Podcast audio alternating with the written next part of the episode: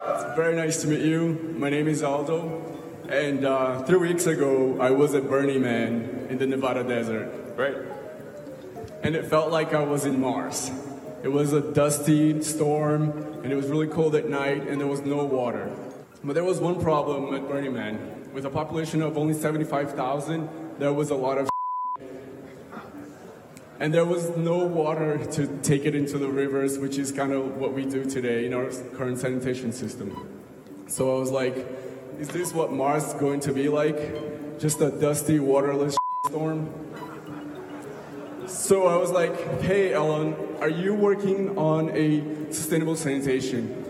Are we gonna have toilet in Mars that doesn't use water? Today on Earth, there's 3 billion people that don't have a Guys, toilet. I actually have to say, we have to keep it, the, it, it- no essays, only questions.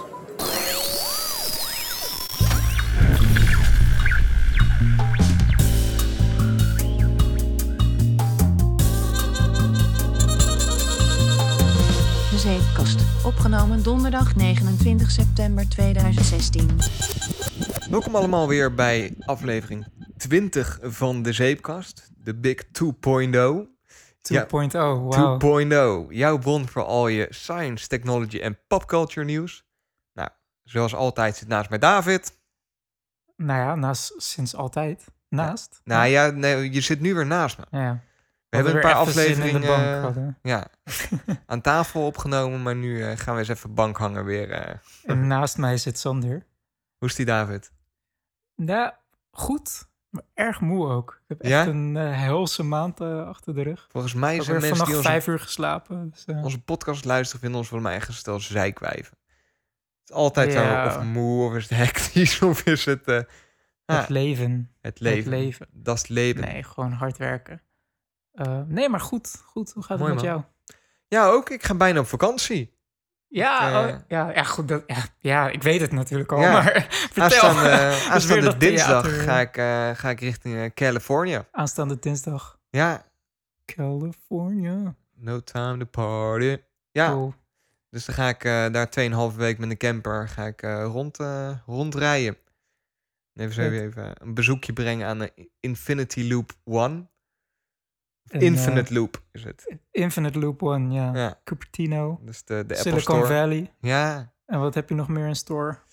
Eh, ja, California, eh, Los Angeles, Las Vegas, al die parken die daar een beetje achter liggen. dus, Yosemite eh, Park. Yosemite Park, eh, dat, dat soort dingen. eh, Dat gaat Ja. een beetje worden eigenlijk. Nice man, maar het is echt een vakantie, vakantie. Ja, eh, ik heb al tickets voor achterliggende eh, doel. Alcatraz. Oh ja? Dus, eh, ja, cool. dus ga ik ook even kijken. En, eh, Ik ben benieuwd. ik denk dat ik ook een Apple Watch eh, mee terug ga nemen. Oh ja, daar hadden we het vorige keer over. Van, eh, toch Dus, wel eh, hè? Ja, dus ik, eh, ik heb er wel zin in. Ja. Moet alleen even kijken wat dat gaat doen met ons upload eh, schedule. Mhm. Want Ik weet niet helemaal of we dan de 2,5 twee weken gaan redden. Moet even kijken hoe we dat doen.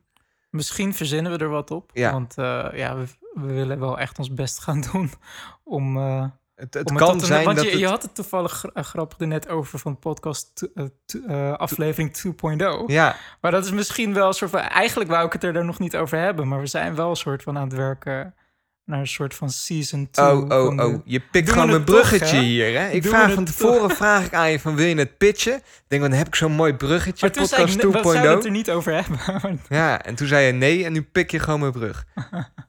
Nee, vertel David. Ehm, nou ja, er valt nog niet zoveel te, vert- eh, te vertellen. We zijn gewoon wel druk aan het nadenken over hoe we een, eh, eh, eigenlijk naar de next level kunnen gaan. Ja. Kijk, we doen, we zijn naast de podcast gewoon heel druk met. Ja, Stilstaan is andere- achteruitgang, hè? Dus we moeten blijven... precies. Kijk, ik, ik, ik heb wel gezegd van. ehm, laten we beginnen met eh, consistent om de twee weken te gaan podcasten. Dat, Ja. dat, Dat, dat is e- echt wel een minimum, zeg maar. Dus dat, dat, eh, dat lukt de afgelopen drie afleveringen.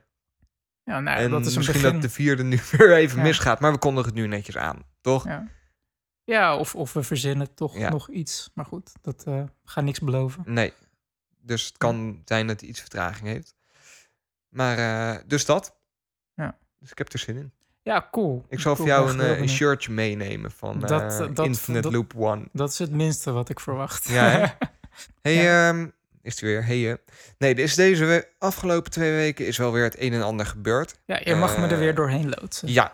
Want, ik wil heel even alles heel kort aanstippen. Want er is iets gebeurd waar ik eigenlijk heel de aflevering aan wil wijden. Komen we zo op. Het Wat is de- van de eeuw. Ja, ik wil gewoon nu even vijf of tien minuutjes nemen om even alle, eh, nou, hè, Vijf tot tien minuten, er loopt een timer. Hè? Dus alle, alle dingetjes die, die gebeurd zijn even kort te bespreken. Gaan we niet te diep op in, maar het is wel interessant.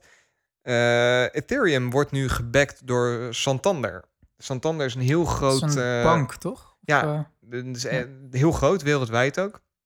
En volgens mij zijn zij ook heel groot in het verschaffen van afbetalingsregelingen en zo. Mhm. En als je, als je ja, een iPad... lening, leningen. Ja, leningen, maar ook, ook vanuit winkels en dergelijke. Maar het, is in ieder geval een hele grote partij. En die heeft op een Ethereum-conferentie die afgelopen eh, weekend, week, eh, ergens Mhm. is gehouden, hebben ze aangegeven eh, ook bezig te zijn met Ethereum. En dat had vrij veel effect op de koers Ja, van natuurlijk. Ethereum. Die schoot in één klap met, ik geloof, 10 of 20 procent omhoog.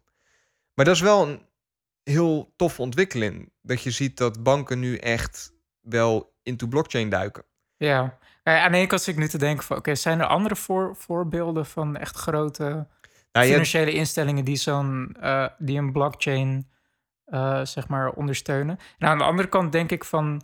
eh, ja, dat is wel grappig dan weer om te zien... dat, dat de Ethereum dan in waarde stijgt omdat zeg maar het vertrouwen het van oude zo'n, geld. van zo'n ja. gevestigde financiële systeem, zeg maar, of fin- financieel instituut, die zo'n zo'n eh, valuta als het ware backt. En dat het daardoor als waarde stijgt. Maar dat hele argument van, van blockchain en eh, die eh, decentralized financiële systeem is dat dat vertrouwen, zeg maar, gecreëerd wordt door het algoritme van het systeem. En niet zozeer omdat daar bepaalde instituten achter staan. ja, ik en denk nu wel. wordt toch weer het tegendeel of zo. ik, ik, ik denk wel dat er een, een wezenlijk verschil is tussen Bitcoin en Ethereum daarin. Ja, Ik denk dat Ethereum minder eh, als doel heeft om de hele eh, monetaire wereld op zijn Mhm. ass te gooien, zeg maar. Maar het kan veel breder, Ethereum. Ook Ethereum gaat meer over blockchain, blockchain Pro- technologie. programmable money of zo. Programmeerbaar dat, geld. dat eh, idee heb ja. ik. Maar we hebben maar vijf minuten, dus we moeten door.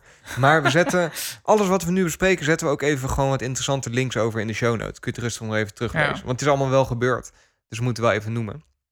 Ehm, nou ja, ik, ik las een interessant artikel, dat stuurde jij me toe over de eh, Apple chips. Dat die zo eh Ja. zijn. Dat die echt, dat Intel zich een beetje zorg moet gaan maken. Nou ja, m- ja, misschien wel. Want, Apple eh, Bolognese, Apple eh, Cheese Onion, Apple... Sorry. nee, chips echt als in eh computerchips. nou, de, de RMA-chips eh, van eh, Apple, de, de A-series, die begint wel serieus... RMA. eh, ARM eh, eh, chips, die beginnen wel echt serieus te, te, eh, op een gebied te komen van, van nou, misschien kan een Mac ook straks op een eh, Apple design Ja. chip overstappen. En Intel eh, moet zich daar zorgen over gaan maken. Nou, dat was een eh, artikel van volgens mij ja, weer The Verge of Fox of zo.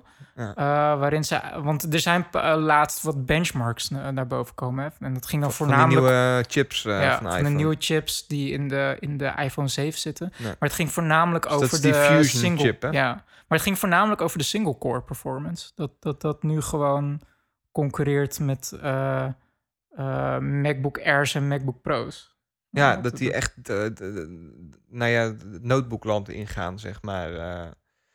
ja, op, op zich, single core zegt natuurlijk nog niet alles. Nee. Want als je multicore nog steeds heel erg achterblijft, ja, dan... Maar goed, het, Ja, dat heeft ook wel, te maken met wat je doet op de computer natuurlijk. het schetst wel een beeld inderdaad dat, dat Apple schijnbaar dusdanig serieus met zijn chips bezig is, dat het helemaal geen gek idee zou zijn als er over een aantal... eh, Nou ja, je gaat gelijk allemaal links leggen eh, tussen... eh, en ja, we moeten het Ja. hier ook niet te veel over Nee. hebben. Maar, maar de, de Mac, we hebben het er al vaak genoeg over gehad. De MacBook is al Ja, zo lang had- niet geüpdate. Je had een theorie inderdaad. Coin die theorie nu even, zodat je over een half jaar kunt zeggen: Ik zei het toch. Dan zetten we voor de rest zetten we die Nou. link zetten we in de show notes. En dan eh, kunnen mensen dat zelf even nalezen. Ja, dat, daar had ik het toen met jou over, Ja. inderdaad. Gewoon buiten de podcast om. Want eh, ik, ik zag het artikel, had ik naar je doorgestuurd. Eh, de de A-series chip, die, die wordt nu... Die maakt dusdanig grote sprongen... Dat het nu echt gaat concurreren met desktop-class chips van, van Intel onder andere. Ehm, eh, interessante side note, John Siracusa eh, van de ATP, Attack of the... Ja, en hij was ook van Ars Eh, Technica. Accidental hè? Tech podcast. En hij, is, hij was schrijver bij Ars Technica. Die had daar eh, in het verleden ook al iets interessants over te vertellen. Van dat dat helemaal geen magic is wat Apple doet. Maar wat, wat eh, de ARM-architectuur, zeg maar, die Apple gebruikt. Ja.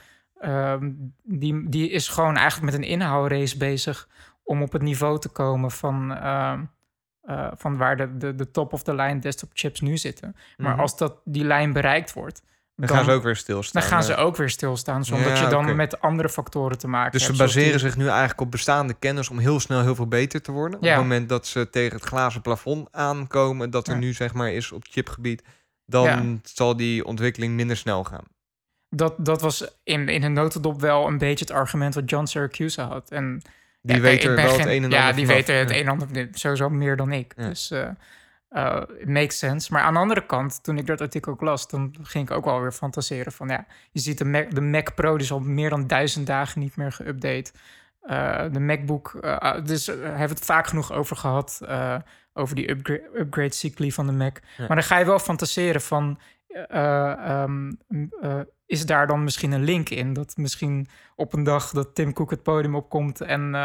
eh, ja, we, we weten, we, we houden nog steeds van de Mac. En secretly, in dit gebouw hebben we tien jaar lang... hebben we naast de A-serie chip voor de iPhone... hebben we ook de B-series chip gemaakt voor de, voor, de, voor de MacBooks... en de C-series chip voor de Ik denk niet voor dat ze een Mac B-series Pro. gaan noemen dan. Nee, maar gewoon bij, Ja. bij wijze van spreken. En dat het eh, en jouw- ARM-based is. OS X hebben we ook al vijf jaar op ARM-architectuur runnen. Een beetje dat verhaal van toen eh, Steve Jobs de overgang naar Intel eh, Ja.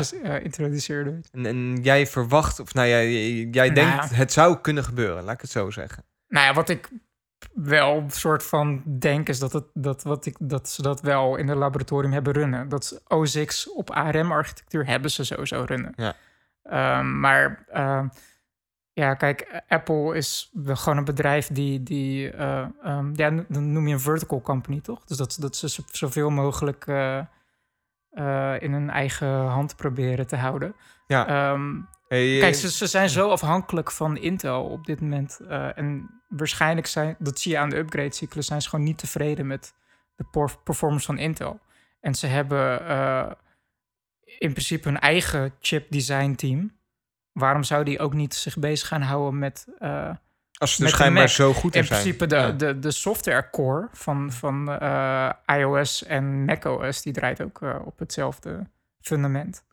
Unix. dus- Ja, want ze allebei inderdaad Unix-based. Ze delen bepaalde libraries. Ja. Dus Oké, nou ja, dus zetten we ook in de show notes. Grappig, grappig artikel. En dat is wel leuk om in de gaten te Of leuk. Wat gaat het daar is gebeuren? gewoon leuk om over, Ja, over te fantaseren. Weet je? Ja. Sowieso van... eh, we zitten al lang over die vijf minuten. Ehm, Oké, Google eigen telefoon, dit vraagteken. was een zelf... eh, Ik weet niet waar het vandaan kwam, maar eh, ik, ik heb tegen Sander gezegd van... eh yo, run die show. Ik- Afgelopen maand had Gaat ik mijn goed, mind, mijn mind echt bij andere dingen. Dus ik ben enthousiast, ik wil door, ik wil door. Google eigen telefoon, vraagteken. Ja, Google komt met een eigen telefoon. Leuk, artikel, show notes. Eh, dit is een update voor alle Tesla-auto's. Er zitten onder andere wat nieuwe eh, autopilot-functies en zo in. Eh, die maken tegenwoordig niet meer gebruik van, ik geloof alleen camera's, maar ook van bepaalde sensoren die erin zitten. En jij had me een artikel gestuurd en die, heb, die was ik vanochtend aan het lezen. En toen belde je aan de deur, dus toen, ik heb Ja. het niet uit kunnen lezen. Maar dus de, sinds 2014 eh, bouwt Tesla ook standaard radar in. Op, Ja. eh, maar dat was meer een soort van ja, dat gebruikten systeem. ze niet echt. En nu gaan ze het wel actief gebruiken als echt leidend in de autopilot. Ja, met keyword leidend. Want eh, op dit moment gebruikt... Het was een aanvulling en nu wordt het leidend, waardoor die Ja. autopilot-functie eigenlijk beter wordt en dingen. Voorheen was er een dodelijk ongeluk gebeurd en dat kwam omdat iemand vlak achter een witte vrachtwagen reed. Daar scheen de Ja. zon overheen. En omdat die zon er overheen scheen, zag de eh, autopilot zag die witte vrachtwagen niet Ja. goed. Waardoor die, ik geloof, afgesneden werd en omdat hij hij, niet reed, gezien had. hij, hij reed gewoon, gewoon keihard tegen een vrachtwagen aan. Omdat hij dacht dat de vrachtwagen gewoon lucht was met een weg. En dat, dat en dat ze op deze is- manier te ja. voorkomen. Ja, omdat... Dat, eh, ja, ik, ik, ik heb me nooit echt verdiept in hoe Tesla dat deed. Maar als je er zo over nadenkt, denk je eigenlijk bizar dat ze dat zo Ja. lang hebben gedaan. Want ze gebruikten eigenlijk gewoon een camera met, met eh, eh, eh, een soort van algoritmes om objecten te herkennen.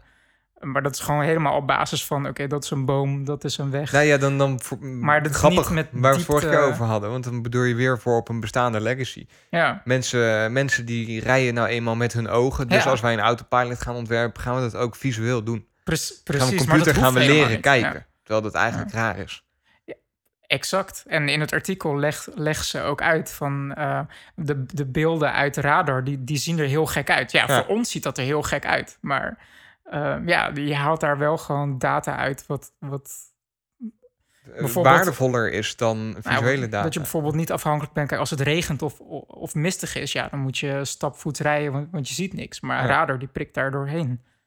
Ja. Weet je, Dus dat. eh, Nou, eh, en zover vet. was ik gekomen ook in het artikel. Dus meer kan ik ook niet over vertellen. dat was ook maar, het eh, leukste uit het artikel. Maar ja. het artikel staat in de show notes. Eh, die update is nu live. Als je een Tesla hebt, laat eens even weten hoe die is. Vind ik wel leuk om te weten. Weet jij, ehm, Tesla is opgericht Elon Musk. Elon Musk heeft nog een bedrijf. En dan komen we echt bij waar ik het deze podcast over wil I hebben. knew it. I knew it. Ik ja, wist het. Ik wil het nu gewoon even. Nou, we zijn nu eh, een poosje bezig. De rest van deze aflevering gaat over een van de grootste eh mijlpalen, denk ik wel, in de, de, onze geschiedenis gaat dit worden. Of kan Ja. dit worden? Heeft het potentie? Zo moet ik Ja, het zeggen. heeft de potentie inderdaad. Want het moet nog bewezen worden. En, eh, Dat is SpaceX, die hun plannen he- hebben aangekondigd. SpaceX is eh, het ruimtevaartbedrijf van Elon Musk. Die hebben hun plannen aangekondigd om binnen eh, eigenlijk, ik meen 50 jaar willen ze Mars gaan koloniseren. Ehm, ja, ze, eh, uit, het uiteindelijke doel van Elon Musk is een kolonie stichten met 1 miljoen mensen. Dat is Ja. eigenlijk de, de, de benchmark die hij Die heeft. onafhankelijk is van aarde. Ja, die inderdaad. Eh, stel dat, dat om wat voor reden dan ook dat de aarde geen spaceships meer stuurt naar Mars, Ja. dan eh, eh, eh, moet die kolonie op Mars zich, En dat is, zichzelf kunnen onderhouden. dat is even, ik bedoel, we hebben het net over een nieuw chipje van Apple. Nou, dat is leuk. We hebben het net over, nou, wat is het allemaal, Santander en Ethereum. Ja. Is ook allemaal wel heel interessant, maar dat is niet iets waar we het over 50 jaar nog over hebben. Ja. Dit, wat er nu aangekondigd is, jongen. Daarom had je echt, zo'n haast. Ja, nee, maar come on. Dit is, dit is net, net als gravitational waves. Dit zijn van die unieke gebeurtenissen waar je als, nou, volgens mij science technology en popculture liefhebber gewoon van weet, nou, dit gebeurt nu.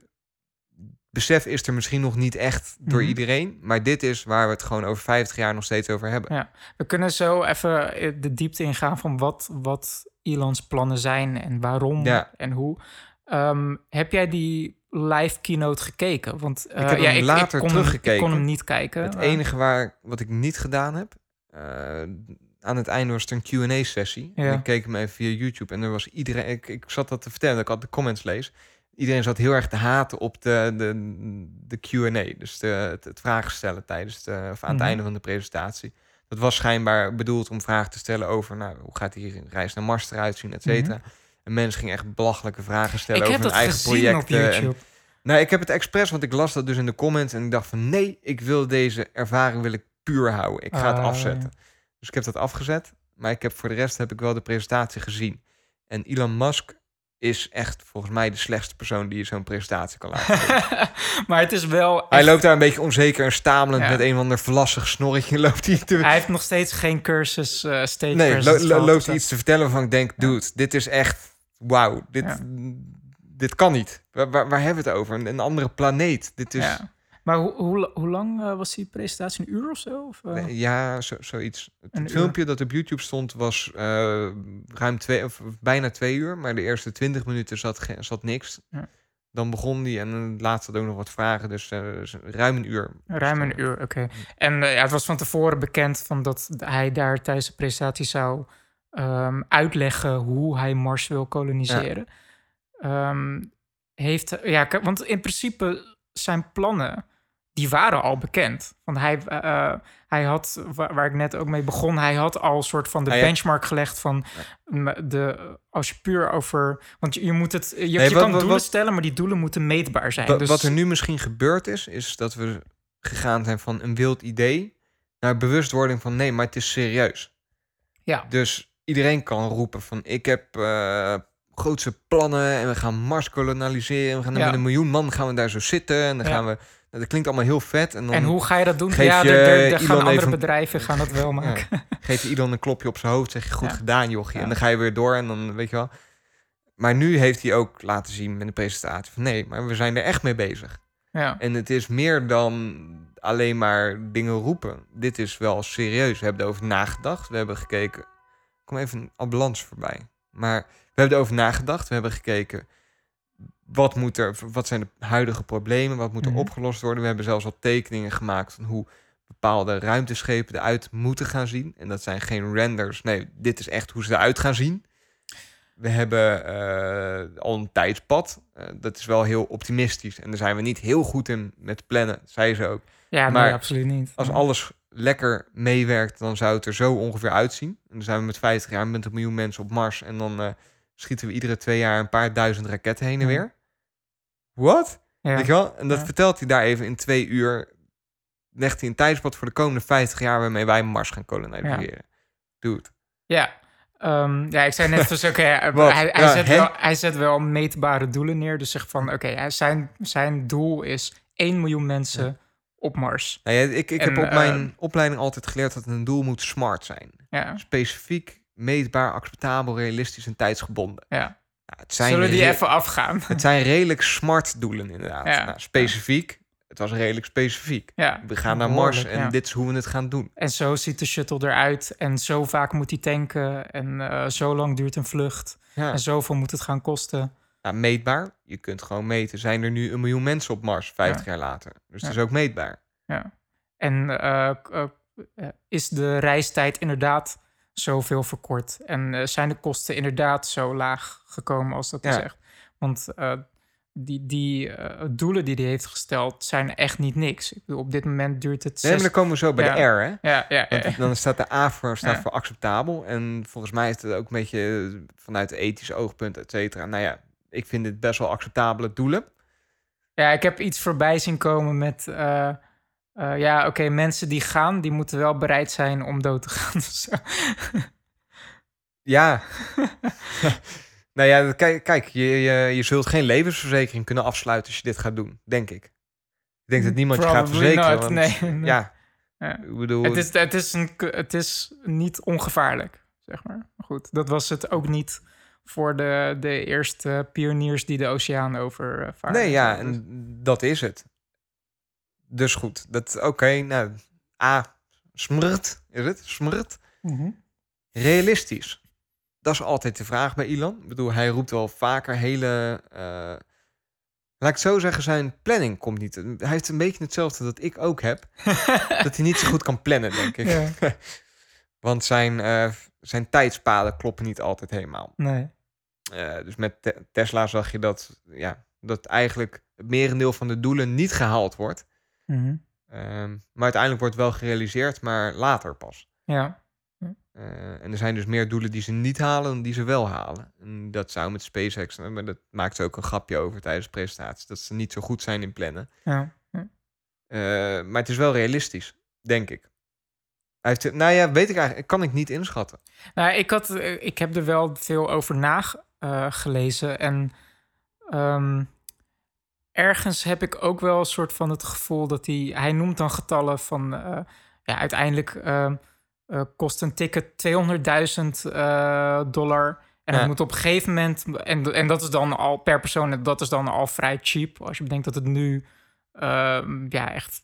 m- m- 10 miljard. miljoenen Nee, 10 miljard. De per Amer- persoon? ja, Amerikaanse parlement of iets. Oh heeft, ja. heeft ja. laatst nagevra- of navraag gedaan bij, eh, bij eh, NASA. Ja. Van wat zou het kosten als Maar dat was vijf op mensen... basis van vijf mensen. hè? En Ja, maar dat, is wat wel- het nu kost. Ja, 10 miljard heeft NASA Ja, gezegd per ja, persoon. Het kost 50 miljard om Ja. vijf mensen daarheen te sturen. En hoe Ja. kun je dat goedkoper maken? Dus inderdaad schaalbaarheid, meer mensen. Dus nou, had er Ja. een aantal oplossingen voor. ja, precies. Dus hij wil die, eh, ja, die kosten naar beneden gaan brengen. Maar ook dingen als eh, dat het, het kost nu eh, zes tot negen maanden eh, om eh, de overtocht te maken. En die, dat wil hij reduceren naar drie maanden. Ja. Maar zelfs korter op een gegeven moment. En ik had ergens het gevoel dat hij daar wel een soort van aannames bij, bij doet. Van ja, want eh, ik, snap, ik snap het aan de ene kant. Want Nee. Elon Musk wil ergens ook gewoon een soort van stuwende kracht zijn in de technologie. Van kijk, wij beginnen, we zetten de bal op, maar we hopen dat, dat er dan een soort van economie eromheen ontstaat die het nog meer gaat drukken en voor nog meer innovatie gaat Hey, wa- wat ik heel lastig vind met dit soort dingen... dat is misschien sowieso met heel de R en smart, met realistisch... ik kan het niet inschatten. Ik weet te Mhm. weinig van deze materie. Hij kan alles zeggen. Hij kan zeggen van we hebben een Ja. nieuwe techniek bedacht... waarmee we binnen één maand naar Mars kunnen. Ja. Ik heb geen idee of dat Ja. mogelijk is of niet. Dus ik hou een beetje altijd de andere ehm, kritische kanalen in de gaten dan. En hij is tot nu toe wordt hij niet heel erg... Niet eh, heel ja, erg afgekraakt. zo. Ja, eh, called out, hoe, zeg je dat? Hij nou ja, wat, erg- wat ik wel hoor is dat bijvoorbeeld... toen je, eh, toen je Mars One heel dat initiatief had, nou, toen was het eigenlijk vrij duidelijk dat dat wel heel. ja, ja. Nou ja, kom ik zo op terug. Want dat is wel grappig. Want ergens vond ik bij bepaalde antwoorden van Elon Musk dat hij een soort van dezelfde tactieken gebruikte als dat Mars One doet van ba ja, Bas evasive, Lansdorp. dus ontwijken. Ja, evasive in de zin van soort, eh, ja, dat lost zichzelf op of zo. Of eh, ja, er komen wel andere bedrijven die Daar, bellen we. SpaceX even voor. Die heeft nog wel raketten. Ja, nee, maar hij zegt over bepaalde dingen hetzelfde. Ja, zullen we maar gelijk over beginnen? Want ik begrijp dat SpaceX wil een transportbedrijf zijn. Dat is in feite wat ze willen zijn. Ze willen Ja. een, een interplanetair... Ze willen, ze willen het realistisch maken dat, dat interplanetair reizen... Ja. dat dat betaalbaar wordt. Dat is eigenlijk... eh, eh, eh, Het wat voor bedrijf, wat, wat voor bedrijf Elon Musk wil opzetten. Met als persoonlijk soort van filosofie. Als ik die transport mogelijk maak, dan, wordt, dan is het logische ge- gevolg in zijn mind Mhm. dat, dat mensen andere planeten willen kol- koloniseren. Want het begint bij Mars, maar eh, hij geeft ook wel een soort van de knipoog van... ja, maar als we Mars kunnen koloniseren en we hebben een netwerk en, en vehicles opgesteld... die Ja. ook naar manen rond eh Hij heeft- hij heeft een eh, gesprek erover Jupiter gehad. kan eh, vliegen. Met, eh, hoe heet die vent van Wait But Why? Eh, Tim Urban. Met Tim Urban. Dus hij heeft van tevoren een gesprek gehad met Tim Ur- Urban. Leuk, zetten we ook even in de show notes. En daar maakt Mhm. hij ook de vergelijking van eh, met boten. Hij zegt van eh, vroeger, toen er nog geen noodzaak was om Amerika te bezoeken, toen maakten we eigenlijk duizenden jaren dezelfde boten. Ja, 1500 jaar wa- was er Die- praktisch geen verschil eh, in technologie van boten... omdat je alleen maar op de Middellandse Zee vaart. Ja, en die, die, die voeren netjes het kanaal over naar Engeland Ja. en weer terug. En, en dat was het. En meer hoeft het ook niet te kunnen. En Ja. je zag op een gegeven moment toen Amerika ontdekt werd, dat er ineens een enorm, of ontdekt, ja, dat er een, een Mhm. enorme leap kwam in eh, botentechnologie. Want we hadden ineens Ja. boten nodig die veel verder konden. En de Ja, noodzaak en, was er. En, uiteindelijk eh, gewoon transporttechnologie, meer Ja. dan boten, maar ook... eh, En die- hij probeert nu de noodzaak te creëren van verder reizen. En hij zegt, als wij inderdaad Mars kunnen aanboren als het ware, dan zal, zullen er vanzelf nieuwe technieken gerealiseerd wor- worden, waarmee we nog sneller kunnen Mhm. gaan reizen. En hopelijk in de toekomst nog meer eh, naar manen van Jupiter, eh, dus nog meer objecten in ons eh, solar system ja, kunnen gaan. en dan, ja, sky is the limit. Eigenlijk niet. de sky is niet meer de Mhm. limit. ja, Dat is het misschien. Dat is het doel. Da- da- daar komt De sky voor- is daar- niet meer de limit. Ja. Dat, Nee, maar daar, daar, daar komt hij ook gewoon voor uit. Want we hebben het er eerder over gehad. Eh, met, met de toepasselijke titel, podcasttitel eh, Backup van de Mensheid. Van eh, Elon heeft eigenlijk twee grote redenen waarom Ja. hij vindt dat het belangrijk is dat, dat de mensheid een multiplanetary Species species, wordt. wordt. Ja. Is ehm, dat we aan de ene kant is Elons filosofie, en op zich deel ik dat wel met hem, dat het in onze aard zit. Om de grenzen te verleggen. Om, en dat dat de- ergens ook leuk en exciting is. En het, en het leven een doel geeft of zo.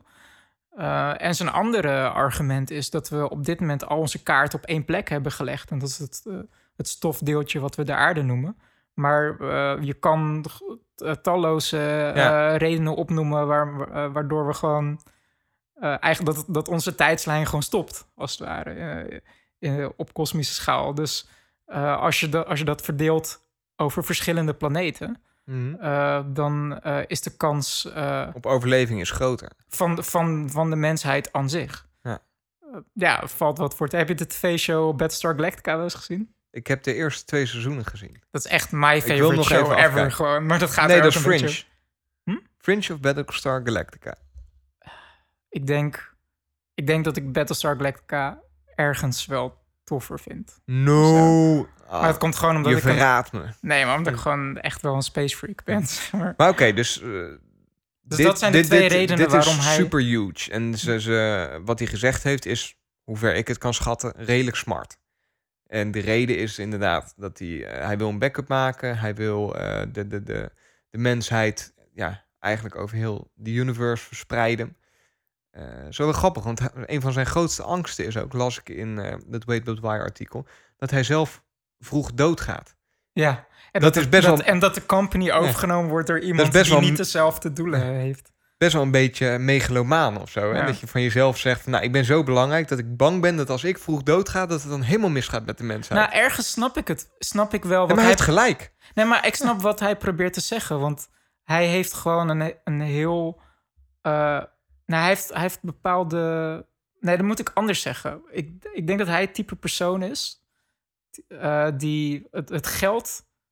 Het gaat hem er niet om om een bedrijf op te, op te richten die, die zoveel mogelijk geld verdient of eh, Nee, maar- eh, een, een bepaald icoon wordt of zo. Hij, hij, hij heeft een bedrijf opgericht puur om zijn echte doel eh, te bereiken van, van eh, dat, de- om de mensheid verder te brengen. Als Nee, maar dat is ook, want op zich wat hij zegt, dat heeft iedereen. Ik ben ook bang, weet je wel, als ik doodga, dan, ja, dan houdt de zeepkast waarschijnlijk op. Denk ik. Of ga je iemand anders dan... eh, Ehm, no comment. Weet je wel, dat is een soort van mijn levenswerk is dan... Dat, dat, die angst zullen heel veel mensen hebben. Maar bij Ja. Elon is de angst gewoon... Dat hij zegt van ja, als ik doodga, dan ben ik bang dat de aarde opblaast. En dat ik niet heb geregeld dat we ook op andere planeten zitten. Ja. Ja, ophoudt voor heel de mensheid. Omdat niemand anders zo gek genoeg is om het ook echt, dat, dit probleem echt serieus aan te pakken. Ik, ik denk Ja. dat wij eens een fundraiser moeten beginnen voor een, een, een levensverzekering voor Elon of zo. eh. Ja, precies. Dat, dat vond ik wel gewoon een, eh, een mooie anekdote. Maar ehm, ik wil dan nu misschien even een, een, een kritische kant opslaan. Want Oké, eh, op zich die twee, eh, de, de, de twee pijlers ja. van eh, het is gewoon fun voor, voor, voor de mens. Ja, fun- ik, hij, hij, in het artikel van Wait But Why heeft hij vaker de term fun gebruikt. Ik weet niet of dat de juiste term is. Want het, het is... ik, als je een gigantische kans hebt om, om dood te gaan en nee, maar het is keihard werken, dan ik weet nee, ja, niet of het fun, fun is. Maar als in, nou ja, het ligt aan welke dekking je het geeft. dan ben je wel echt een tr- de thrill seeker to the max. Van, eh, Nee, niet eens thrill seeker, maar het zit ook een beetje in je DNA natuurlijk om te ontdekken. ja, ja, klopt. En Maar- als je dat dus gaat doen, dan is dat fun. Oké. Ik, ik, Nou, ik, ik, ik- nou, ko- komen we zo nog op. Dat is nog wel leuk ja. ook. eh, En het andere punt, ik, ik ben zeker gewoon een voorstander van... en dat komt misschien ook omdat ik te veel sci-fi heb gezien en gelezen. Maar eh, ik ben wel van mening dat de mensheid... dat, dat de, de volgende stap eh, eh, is om, om multiplanetary te worden. En de, de stap we daarna... were born here, we were not meant to die here. Ja, Interstellar, een van de beste films ever. eh, die ook weer geïnspireerd is door ehm, eh, Space Odyssey 2001. En dat laat ook gewoon de ve- verschillende stappen zien van, van een organisme die eerst gewoon eh, eerst kennis vergaart, daarna de, de, de maan bereikt, Ja. daarna een andere planeet bereikt en daarna contact. Dus jij bent En da- kritische dus- noot en hier ben je wel voorstander van. nou, ik, ben- ik ben dus voorstander van dat de mensheid bepaalde stappen moet, moet zetten. En eh, dan heb je de stap van planeet naar meerdere planeten. Ja. Volgende stap is van rond één ster naar rond meerdere sterren. Eh, daar zijn zelfs ter- termen voor type, type 1 civilization, Ja. type 2 civilization. Ja, het heeft Als je- ook te maken met eh, hoe je aan je power komt en zo. Hè? Dat is Ja, meer die type dat 1 en type 2. Klopt, eh, maar dat heeft dus of, tot gevolg eh, ehm, hoe groot je als civilization bent. Als je een... Misschien is het leuk om dat even, even uit te lichten. Dat is nog wel leuk, die type Ja, civilization. als- als je een type 1 civilization bent, dan gebruik je eigenlijk de volle potentie van je eigen ster. Eh, en, Zijn wij nog niet, hè? Wij, Nou ja, wij zijn, eh, wij zijn type zero. Nee, we zijn type 0. Ja. Wij gebruiken dode organismen, eh, fossil fuels. dus wij, wij, wij zitten niet echt op die schaal eigenlijk. Ja. Dus type 1 zou pas echt de eerste st- staat zijn dat we echt onze eigen solar system volop benutten. Dus een Type 1 civilization ben je als je de volledige power van je eigen zon... Wacht even, ik zet hem even op pauze. volgens mij is Volgens dat mij, type sla ik er één Ja, over. Een Type 1 is volgens mij als je de volledige... Als je volledig zelfvoorzienend bent op je eigen planeet. Ja, en klopt. type 2 is als je de, ehm, hoe heet het? De power van jouw eigen zon helemaal kunt benutten. Ja. En, En type, type 3 drie? is dat je eh, de, ehm, de power van een hele galaxy. Ja. eh, Dat zijn de drie, volgens mij drie civilizations. Hoe ja, ik het, het, kan herinneren het heet de Kardashev scale. Is type 1 niet gewoon zelfvoorzienend? Mm, ja, nee, het, het, de type 1 is dat je... eh, in principe heb jij gelijk. Dat je, dan gebruik je de energie van de ster die jouw planeet bereikt. Ja. Dus dat is eigenlijk gewoon eh bedek de Sahara met zonnepanelen. Ja, maar dus Eh, niet de gehele power die de zon maar niet- geeft. Dat is, Niet de gehele power, want dan kom je op type 2. En dan gebruik, benut je alle energie die uit de zon komt. En dan heb je verschillende theorieën als de Dyson-sfeer.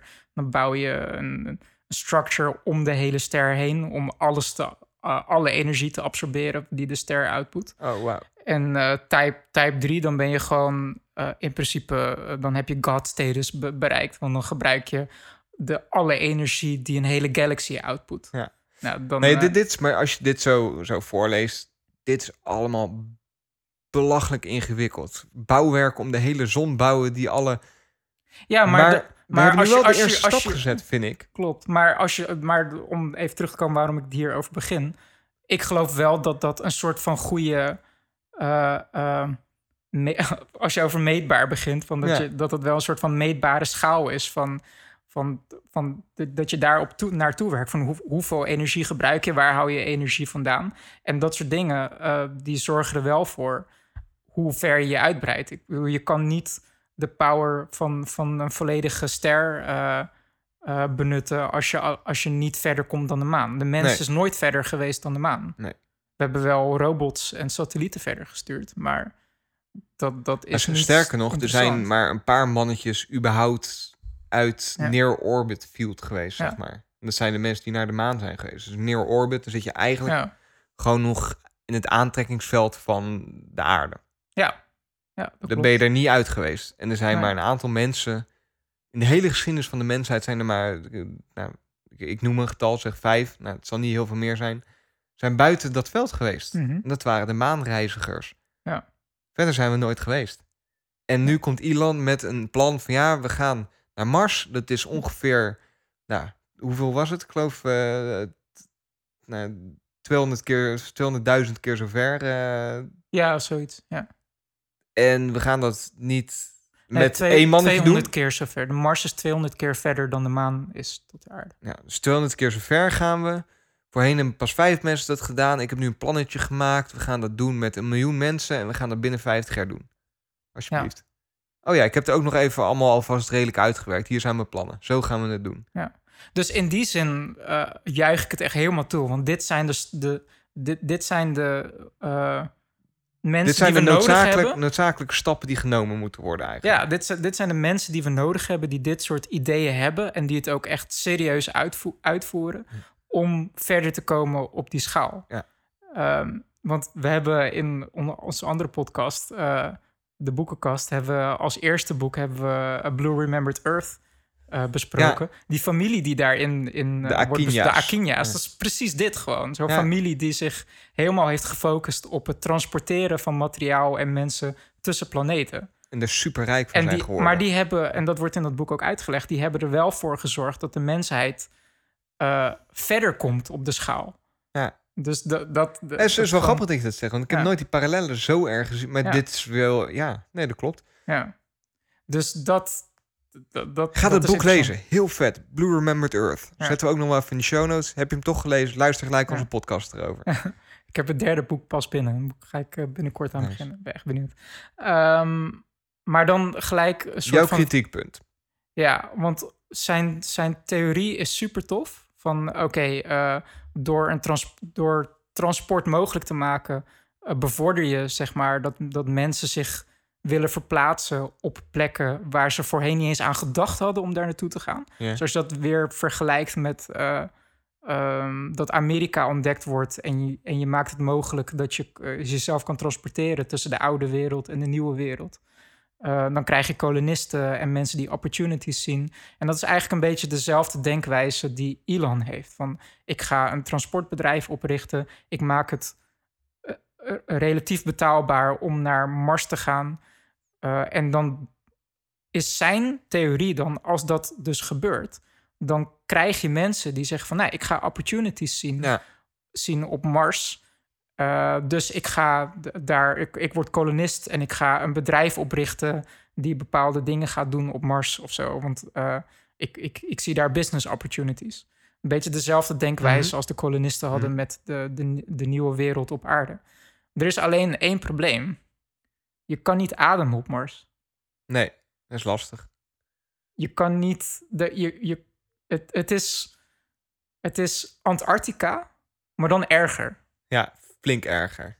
Ik bedoel, we hebben een soort van persistent base op, eh, eh, op Antarctica, waar gemiddeld eh, altijd iets van 100 mensen zijn. Maar dat zijn mensen die daar werken en die ook weer weggaan. Mhm. Maar dat zijn geen mensen die daar blijven om een gezicht, gezin te stichten en, en daar een familie creëren, zeg Ja. maar. En je kan op Antarctica kan je wel ademen, zeg maar. Ja. Dus dat is wel echt. Ik, dat is een punt. En daar heeft Elon zelf ook niet. Daar, dat bedoel ik dat Elon daar op een territorium komt van hetzelfde als Mars One doet met. eh, eh, Bas Lansdorp doet met Mars One. Van, met dat soort vragen komt Elon met. Ja, ja dat lost zichzelf op. Eh, hij is zo gefocust op dat goedkoper maken van transporteren. Ja. En eigenlijk, ergens had ik misschien de valse hoop dat hij daar ook een soort van antwoord eh, op heeft. Van dat hij ook een idee heeft van ehm, eh, hoe, hoe zo'n kolonie dan gaat beginnen. Maar hij heeft meer het, het, het enige plan die hij heeft is: ik ga eerst 100 mensen sturen. We kijken wel hoe die mensen daar... We gaan zorgen dat die mensen daar komen. En dan Ja. kijken we wel hoe het daar dan verder gaat of zo. eh. Precies. Ja. Ehm, de, eh, hij gaat eerst een aantal missies sturen om daar eh, materiaal naar te sturen. En dat Mhm. gaat eigenlijk al volgend jaar al beginnen. Dat hij een Red Dragon gaat sturen naar Mars. eh, om die te laten landen en weer terug te sturen. En dan gaat hij daarna, gaat SpaceX echt... Nee, niet volgend jaar, het jaar erop. Ja, het, ja Want we- precies, de- precies. We, zitten, we hebben net die window gemist. En je kan ongeveer om de twee jaar kan je... Kan je, dan is Mars op een optimale eh, positie ten Dus opzichte de, van de, de, de aarde. wereld en Mars draaien in een andere, ander tempo rondom de Ja. zon. En eens in de zoveel tijd dan lapt als het ware de Ja. aarde lapt Mars. Dat betekent dat je heel dichtbij staat. En dat is eens in de twee jaar. We kunnen shit heen en weer schieten. Ja, ja. Dus ehm, eh, daar heeft, eh, heb, heeft SpaceX dan helemaal over nagedacht. Dat elke twee jaar hebben ze gepland van... oké, dan willen we dat sturen, dan willen we dat sturen. En 2025 gaan ze de eerste mensen gaan sturen. Tijdsgebonden, smart. Ja. En eh, die blijven dan daar twee jaar... totdat de volgende cyclus eh, is gekomen. Ja. En dan komen ze weer terug... En de volgende cyclus is weer dat, dat dan echt een vloot van, van 100 mensen of zo. Of nee, volgens mij was de eerste launch al 100 mensen. Ik, eh, ja, volgens mij ook. Ja. Eh, en het worden dan per window wordt dat steeds meer en steeds meer. En op een gegeven moment kom je dan op het punt dat na 50 jaar dat daar dan 1 miljoen mensen zijn. Dat los van het feit dat, dat eh, eh, SpaceX en Tesla en zo al niet zo best waren met, met deadlines halen. Ja, Wat dan al lastiger wordt, dat als wanneer je een deadline mist, dat je dan weer twee jaar mo- ja eh, moet dat wachten. is lastig. Ja. Ehm, dat is leuk dat je dan in 2025 dan eh, 100 mensen gaat, gaat sturen. Maar hoe gaan die daar twee jaar overleven? ja, op zich als je... Want ik dus zie wel gelijk... zelfs Mars One heeft daar al tussen haakjes iets meer over nagedacht. En eh, daar zijn berekeningen op losgelaten. En dat werd gewoon onderuit gehaald. Ja, die mensen gaan na drie maanden dood of zo. Weet Ja. je? Dat, dat, dat, omdat je, omdat je oxygen moet creëren. Ja, maar Eh, volgens je- mij is het zo- materiaal gaat kapot. eh, je, je, je, eh, ja. Ja, het, het grote verschil met Mars One is dat de plannen van Tesla, die kunnen gewoon... SpaceX. Of eh, van eh, SpaceX.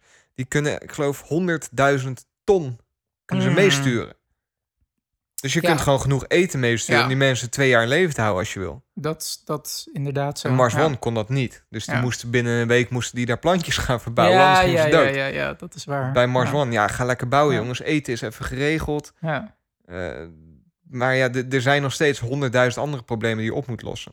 Ja. Als je slim bent of als je een beetje entrepreneur bloed hebt, dan ga je hier nu wel over nadenken. Ga je wel denken ja. van, joh, stel dat dat nou echt een mogelijkheid is, dat daar dingen gaan gebeuren. Wat is er dan als eerste nodig op Mars en hoe ga ik mijn bedrijf daarop inrichten? Dat Ja. ik dat ga leveren. Dat ik daar de eerste word die dat gaat doen. En dan ben ik binnen 50 jaar ben ik een eh, ja, multi eh, enorm bedrijf. Ja. Want ik was de eerste die daarover nadacht. Ja, Ehm, ja ik, ik vind het gewoon echt super interessant. En ehm, kijk, het, het klinkt nu dat ik echt super kritisch ben en niet in geloof. Maar het, kijk, de, Nou, in de eerste wel- fase wordt het gewoon echt heel interessant hoe, wat voor soort mensen daar naartoe gaan. Eh, en of dat argument van dat koloniseren en mensen die business opportunities zien, of dat in de eerste fase echt opgaat. Of dat Kijk, stand houdt. Ja, Ja. of kijk, uiteindelijk, want eh, het eerste doel is een kolonie stichten eh, van eh eh 1 miljoen mensen. Maar het doel daarbovenop eigenlijk nog eens is om Mars te terraformen. Ja, Dus om daar echt eh, een, een, eh, een atmosfeer te creëren, om al het bevroren water te smelten, om een oceaan te creëren. En dat vond ik trouwens ook heel gaaf in het filmpje van Space, ja SpaceX. Dat op, dat op het einde dat je Mars zag en dat hij een paar rondjes maakte en dat je opeens een, een zag van, van groen planeet. en water en zo. En denk van ja, dat is Ja. nog eens de extra ambitious goal. Nou, dat, dat, maar dan ga je wel echt richting ook... En we hadden het net over projecten als iets om heel de zon heen bouwen... om al zijn power. En dat klinkt super ver weg. Klinkt super Maar saai. dit is zo'nzelfde soort plan. We zetten daar Ja. een enorme paal neer... en dan zorgen we dat we zelf een atmosfeer om een hele planeet heen Ja. bouwen... zodat die daar zo alles vasthoudt. En dan zie je langzaam En, die eh, planeet... zie je eh omvormen het klimaat van... zie je eigenlijk veranderen, eh, waarschijnlijk terug veranderen naar wat het ooit is geweest. Dat is wel playing. God. Dat is echt, echt super Ja. als je erover nadenkt. Ja, dat is gewoon, dat, dat is waar mensen goed in zijn. En- En, wat misschien ook eh, niet... eh, eh, En, en het meest eh, belachelijke is nog... dit gaat geen duizend jaar duren. Probably not, nee. Ja, de, de Bijbel is 2000 jaar geleden geschreven. Dat is vrij lang. Toch? De, hele, de hele wereld bestaat eh, zoveel miljoen jaar. Mhm. En wij krijgen het nu voor elkaar om dan binnen echt een speck of dust, een heel klein tijdsmoment. Is dit dan echt een, window waarin we zeggen van nou oké, we doen dat dan nu en binnen 50 jaar. Want als het met dit tempo dan doorgaat, waar zijn we dan over, over 20.000 jaar? Ja, dat is het argument dat, dat eh, ehm, wij waarschijnlijk... eh, wij, wij zien een soort van, van lineaire... Wij, ervaren tijd als lineair. Van, Ja. eh, het is gewoon een, een rechte lijn als het ware... Die, die gewoon op een logische wijze voortkabbelt. Ja. Maar eigenlijk zitten we op een soort curve die expo- exponentieel gaat. En dan heb je het En- over de, de ontwikkeling binnen die tijd. Ja, hoe doe, ja in principe wel. Eh, ehm, als je bedenkt, er valt wat voor te zeggen, want het- dit is ook maar een theorie. Maar er, er valt wat voor te zeggen dat eh, eh, de mensheid tienduizenden jaren eh, eh, als nomade leefde en met, met, met stokken en stenen eh, bezig was. Daarna duizenden jaren met metalen bezig was. Daarna honderden jaren met eh, eh, paard en wagen en, en stenen gebouwen. En eh, opeens tien, tientallen jaren met elektriciteit, informatie. Die, die Ja. gaps worden steeds korter. Ja, Van dat, dat, dat de wereld om. Er is een tijd geweest dat als je geboren werd en je stierf, dat de, de wereld op technologisch vlak niet, niet veranderde. veranderde. Ik Nee. bedoel, je werd geboren en eh, Het is een tijd geweest waarin de wereld niet veranderde van jouw vader tot je opa, zeg maar. ja, nog meer. Nog Van, veel van, jouw opa Ja. tot je vader, tot jou, tot jouw kinderen en die kinderen. Dat het gewoon dezelfde wereld dat ze was. allemaal de, dezelfde leven, levensstijl en, eh, hadden. ja. Boeren, ze verplaatsen zich met paard en wagen. Nou, dat, wij zitten in een generatie dat we ons niet kunnen voorstellen. Dat toen, eh, ik kan me toen ik kind was, dat, dan stom voorbeeld, dan eh, eh, toen had ik een Nintendo, kreeg ik een Nintendo 64. En ik was, eh, daarvoor had ik de Super Nintendo en de eerste Nintendo meegemaakt. En dan zat ik helemaal te fantaseren, oh, als ik volwassen ben, dan zien games er fotorealistisch uit. Ja. Want kijk hoe het er nu uitzag. En, en vroeger, voor mij dan, zeg maar, toen, toen zag het eruit als blokjes. Nou, dat is toch unbelievable. Ik kan niet wachten tot de Nintendo 2000, zeg maar. Dat is een beetje hetzelfde, dat, dat, die vorm van denken. Dat Ja. is eigenlijk best recent, eigenlijk. Dat, dat, Dat- dat- dat je als ex- mens ervan uitgaat- Dat exponentieel denken, zeg maar. Ja, maar ook dat je ervan bewust bent dat je weet van, nou, het gaat zo snel nu. Als ik nu gewoon een paar jaar wacht, dan is alles om me heen zoveel beter Ja. dan dat het nu is op Ja. technologisch vlak. Ja, Ja. maar dat, dat is... Dat is wij vinden dat normaal, maar dat, dat is eigenlijk niet normaal dat we zo denken of zo. Nee. Weet je, dat, dat, dat, dat is een beetje het punt wat ik probeer te maken. Ja. Eh, en dat zou over... eh, eh, kijk, dit zijn nu eigenlijk gadgets. voornamelijk denken mensen op dit vlak over gadgets. Maar die gadgets hebben nu al best wel impact op onze levensstijl.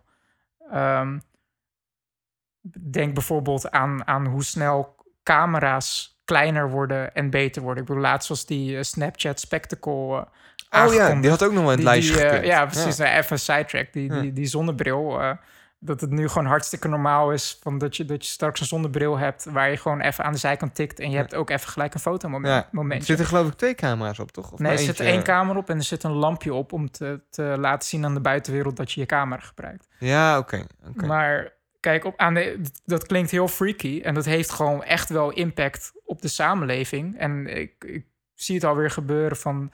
Dat was toen, toen ook met Google Glass. Van dat, dat de hele samenleving zoiets heeft van... Ja, dat, dat kan niet, privacy, dit en dat. Maar we vergeten ondertussen dat we al in die wereld leven. Door Ja. die smartphones die iedereen al in. Die zitten niet meer in je ik, zak. ik denk Eh, dat we nu wel vrij ver afdwalen van, eh, van Mars. Ja, nou ja, goed, nou ja, het punt wat ik probeer te maken is dat, dat, dat we dus wel een soort van potentially wel op zo'n exponentiële curve zit van dat, dat ons leven echt verandert. Zeg nee, maar. het, het is niet po- potentieel. Het is op zich, ja, het is wel echt een feit dat technologie Ja. steeds sneller gaat. En dat dat ook. Ja. Maar ik, daarom ben ik zo benieuwd, waar zijn, wat ga ik nog meemaken in mijn leven? En ik Ja. hoop ook echt dat ik heel oud ga worden. Dat klinkt heel, heel stom, maar ik, ik wil echt weten waar de wereld naartoe gaat. Ja. ja, dan is het... En ik ben zo bang dat ik net op dat breekpunt leef waarop ik het allemaal net niet mee ga ja, maken. maar dat is precies ook weer van waar zit je op die... Op die, op die eh, FOMO heb ik, jongen. Ik heb echt zware FOMO. Fear of missing out. ja, fear of missing out inderdaad. Ik ben echt... Maar dat komt ik omdat... scheid zeven kleuren. Dat ik dat allemaal niet meer... Weet je wel, dat ik doodga en dat ze dan... Ja. Twee maanden later eh, dat, dat Mars geterraformd Ja. wordt of zo, weet je wel. Dat Maar dat, shit. dat, dat komt omdat je niet weet op, op welk punt je zit in die curve. Want dat vind ik eh, heel frustrerend. ja. Maar dat, dat, dat heeft dan ook te maken met de, hoe snel een ontwikkeling gaat in, in eh, een soort van biohacking en health, zeg maar. Want dat, Dat we op een gegeven moment, de, waar, eh, waar ik dan soort Wanneer van... worden we onsterfelijk? Precies, dat, dat wou ik, daar wou Het ik is wel gaan. onoverkomelijk dat we dat ooit moeten gaan worden. Denk ik. Nou ja, ik zou beginnen met dat je bijvoorbeeld langer eh, gezond leeft. Zeg maar dat je eh, bijvoorbeeld 90 bent of 100 of 150. En dat je nog steeds een marathon kan rennen of Ja. zo. Weet je, dat, dat bedoel ik. Onsterfelijkheid, dat is weer een, een filosofisch eh, eh, of eh, existential punt verder. Maar gewoon eerst dat, je, dat de levensspan en de kwaliteit van Gewoon de levensspan drie keer gewoon, wordt. gewoon Ja. inderdaad zo lang wordt dat, dat een reis naar Mars, hè, ik breng hem terug, dat dat van, van een maand of drie, dat dat hetzelfde is als in Amerika een, een, een busrit van acht uur. Ja. Weet je, van het is, het is, niet, het is niet kort, maar het is ook weer niet zo inconvenient dat je zegt van, nou, ik, ik eh, bezoek mijn, eh, mijn familie eh, twee keer in het jaar. Of zo, snap je? ja, ik snap wat je bedoelt. Omdat je, je leeft toch 300 jaar. dus Ja, dus, dus tijdsrelatief dan. eh, ja, precies. Ehm, maar ehm, ja, kijk, de eerste hurdle... Ik, ik ben gewoon echt benieuwd van wat voor soort mensen zich hoe, hoe dat gaat beginnen. eh, Het, het is wel leuk dat je hem terugbrengt. Want ik Ja. wou deze aflevering ook een beetje gaan afsluiten met de vraag of dit iets is. Want ik heb daar heel erg over na liggen denken afgelopen nacht. mhm. Of dit iets is wat ik zelf ooit zou kunnen en willen. hangt er vanaf in welke fase je instapt. Dat is dus ook de, conclusie waar ik op uitkwam. De allereerste fase, daarvan durf ik al te zeggen, ehm, ik ben niet geschikt. Ik ook niet, maar ik want zat wel want- te want denken. het is nog, het is honderd keer erger dan Antarctica. dat is Ja. echt gewoon. Ja, maar ik denk ook dat je gewoon fysiek nog veel fitter moet zijn dan dat wij zijn. En dat je veel... En Veel meer skills moet en je hebben. moet heel Ja. veel skills hebben.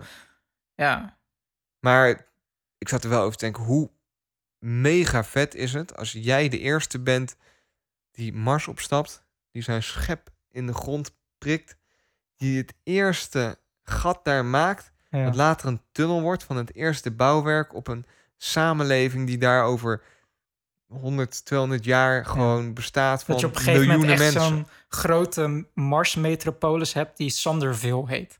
Hoe vet is dat? Ja, maar serieus, gewoon weten dat jij de eerste Ja. bent die een planeet heeft gesticht. Ja, Geen stad, een nieuwe society. geen dorpje, geen heel continent. Nee, een hele planeet heb jij gesticht, als het ware. En dit, dit denken, dat is precies ook waarom, denk ik, eh, kolonisten eh, ook naar de nieuwe wereld gingen. Om, om Tuurlijk. daar, eh, waarom de Nederlanders, de Ieren, de Fransen, waarom ze naar, naar de US gingen. Om, om daar nieuwe societies Ja, te en geld te verdienen. En geld te verdienen, Ja. natuurlijk. Maar dat, Maar dat is dus het ding. Dat, dat is echt, dat wordt gewoon interessant. dus het, het lijkt me heel vet, maar ik zie mezelf dat ook niet doen bij die eerste. Bij die tweede, zei je al bij de tweede batch van mensen. Dus twee jaar later, er zijn wat gangen gegraven, er is iets gedaan, maar het is allemaal nog niet zo heel veel. Ik denk dat mijn criteria om te gaan zijn dat, dat SpaceX echt heeft bewezen dat hun transportsysteem van om het twee jaar, zeg maar, een soort van. eh, op, op een gegeven moment krijg je een systeem dat om het twee jaar, om de Ja. twee jaar een vloot naar Mars gaat. Ja. En tegelijkertijd ook een vloot teruggaat.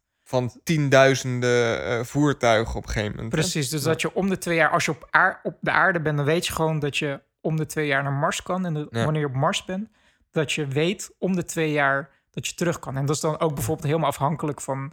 Eh, SpaceX heeft gekozen voor methaangas, eh, eh, om uit methaangas brandstof te maken. Dan willen ze dus fabrieken bouwen op Mars om, Ja. om daar die Dat moet de tweede serie mensen een beetje gaan doen, hè? Precies. Als dat allemaal werkt, dat is een criteria dat je gewoon weet van, oké, ik kan heen en weer. Ehm, ik denk dat tweede criteria is dat er wel een soort van al een, een soort van society moet zijn of zo. Wat, wat voor mij, en daar had ik ook over nagedacht, wat voor mij ook een harde criteria zou zijn, ik moet ergens hebben waar ik gewoon kan rondlopen en kan ademen. Ja, precies. Ik wil niet twee jaar lang met een helm of iets.